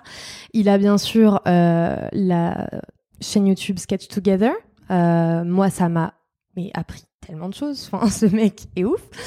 Et il donne aussi à l'occasion des talks qui sont euh, très très drôles. Et euh, du coup, euh, pour l'anecdote, euh, quand on a fait l'année dernière euh, nos perf review, Julien, donc mon manager et head of product chez chez Itch Product Design, nous avait demandé de noter trois noms de personnes qui nous inspirent. Pas nécessairement en product design, tu vois. Donc moi j'avais mis des noms différents et j'avais mis Pablo Stanley et du coup Julien m'a dit mais du coup, pourquoi Pablo Stanley? Enfin, c'est un peu facile, tu vois, juste parce qu'il est designer? Non, parce qu'en fait, pour moi, ce mec, c'est l'essence euh, de ce qu'on devrait tous essayer de faire dans nos boîtes et dans notre taf. Je pense que c'est un mec qui a une volonté de partage euh, qui est incroyable. Enfin, tu sens, tu sens qu'il apporte de l'aide aux gens. Il, tu vois, il documente, il fait des vidéos, etc et que euh, et quoi et en plus il a énormément d'humour et du coup il arrive vraiment à te vulgariser des sujets euh, qui sont trop souvent pris trop au sérieux avec du vocabulaire compliqué des machins enfin lui pour moi c'est tout l'inverse de ça et euh, voilà si un jour euh, dans ma vie je devais être quelqu'un en product design je serais Pablo Stanley J'espère qu'il écoute ce podcast et qu'il entend ben, J'espère, écoute, euh, mon rêve c'est un jour d'aller boire un café avec, donc tu vois. bon courage. Mais ouais. en tout cas, tous les toutes les sources que tu viens de donner. Elles mhm. sont dans la description du podcast. Comme ça, si vous cherchez, vous pourrez tout retrouver. Si les gens veulent te contacter, oui. Ils vont où? LinkedIn, Twitter? Euh, J'ai mon site perso. Normalement, si tu tapes Noémie Cattel, tu le trouves. Je le mettrai aussi dans la description de l'épisode. Et puis, ben, en fait, dedans, ça reste assez simple. Il y a mon LinkedIn, il y a mon Twitter. Mon Twitter, c'est Cattel Inc. Tu pourras mettre le lien aussi. Euh, j'ai un dribble, mais alors euh, vraiment, je vous conseille de pas y aller parce que il a pas été mis à jour depuis un bail. En vrai, ça peut être intéressant, tu vois, pour ceux qui veulent voir euh, comment tu pars loin. J'y suis allé euh, pendant pendant ma petite recherche et effectivement, tu l'as pas mis à jour depuis quelques temps. Ouais. Mais du coup, c'est hyper intéressant pour voir justement le fait ce enfin, j'allais dire ce syndrome de l'imposteur, pas du tout. C'est cette progression que tu fais en fait entre le quand tu débutes et ce qui arrive ensuite, et c'est hyper intéressant pour les juniors pour voir la marge de progression que tu peux avoir et que tout le monde a démarré en fait. Euh, bah, de zéro. Mais pour que ce soit représentatif, c'est vrai qu'il faudrait qu'à un moment j'aille mettre euh, des trucs plus récents. Mais en fait, en agence, euh, bah, t'as certains, as certaines clauses qui font que t'es pas nécessairement autorisé à tout publier. Et puis chez Itch, ben, je te dis, en fait, un 5 quarters, euh, un peu plus d'un an et demi que je suis là, bah, tu vois, je pouvais pas liker le redesign en fait. Donc, euh... tu vas bientôt pouvoir mettre bah, bah, euh, plein d'écrans dessus. Je vais me faire plaisir, mais euh, mais voilà. Top. Et eh ben écoute, merci beaucoup. Et eh ben un grand merci euh, de m'avoir invité. Merci beaucoup à Julien aussi de nous avoir mis en relation. merci beaucoup Julien. Et puis à très bientôt. À bientôt. Ciao. Salut. Vous êtes encore là? Merci beaucoup d'avoir écouté cet épisode de Design System jusqu'au bout. S'il vous a plu, n'hésitez surtout pas à mettre une note de 5 étoiles sur Apple Podcast, c'est ce qui m'aide le plus à faire découvrir ce podcast. A bientôt dans Design System